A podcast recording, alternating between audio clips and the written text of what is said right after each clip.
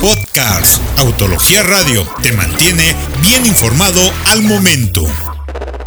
No lo sabías. No lo sabías. Troller, Troller, la marca brasileña inspirada en Jeep, se fundó en 1995 como un fabricante de bajo volumen y procesos de producción casi artesanales. Ahora pertenece a Ford Brasil.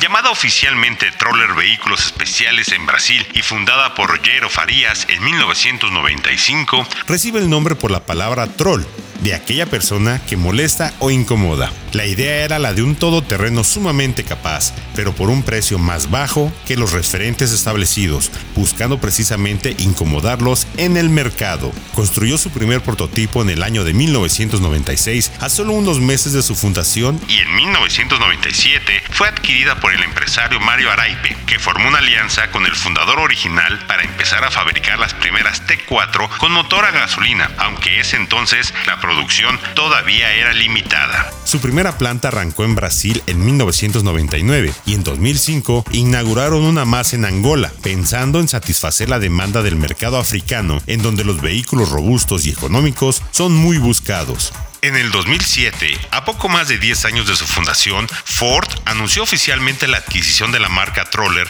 por un precio que nunca se reveló. El Troller 4 es el único modelo de la marca y está disponible solamente con una carrocería de dos puertas hechas en fibra de vidrio para reducir los pesos y mantener el costo abajo. El diseño se inspira en el Jeep Wrangler de antaño. Tiene todo lo que espera de un todoterreno, puro y duro sencillez mecánica, sistema 4x4 de serie, caja de cambios manual. En el 2014, la T4 recibió un rediseño extenso que contempló su construcción sobre una versión recortada de la plataforma T6 de la Ranger actual, con el mismo motor Duratorque turbodiesel de 5 cilindros y 3.2 litros que genera 200 caballos de fuerza y 347 libras-pie de torsión, acoplado a una transmisión manual de 6 relaciones. Como buen todoterreno, tiene un esquema de suspensión de eje rígido en ambos ejes, aunque con resortes helicoidales para darle un mayor refinamiento cuando sí está dentro del pavimento. Para darnos una idea, tiene 2.5 metros entre los ejes y una longitud total de 4 metros, unos nada despreciables 17 centímetros menos que EcoSport y más cerca del Figo en ese sentido. No obstante, no es un peso pluma, pesa 2.140 kilogramos y anuncia una capacidad de carga de 420 kilos. No se ve que Troller llegue a suelo azteca